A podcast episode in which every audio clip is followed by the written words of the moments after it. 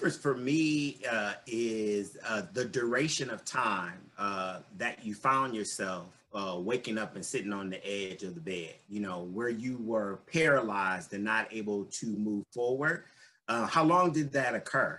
Um, and then were there um, some physiological responses? You know, was there any crying?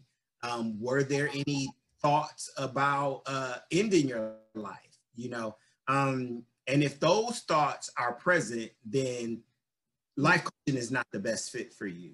You know, uh, if you know if you're crying to the point where you can't sit down uh, with a life coach to uh, engage in the process of action planning, mm-hmm. life probably isn't uh, the best fit for you. Uh, if you're spending a lot of time um, talking about what happened to you uh, between the ages of one and six, or you know something paralyzing that happened to you when you some traumatic experience that you may have experienced uh, in your teenage years or early early adult life, then life coaching probably isn't the best fit. You probably should see uh, a trained clinical mental health professional in order to work through those issues and then come back to a life coach.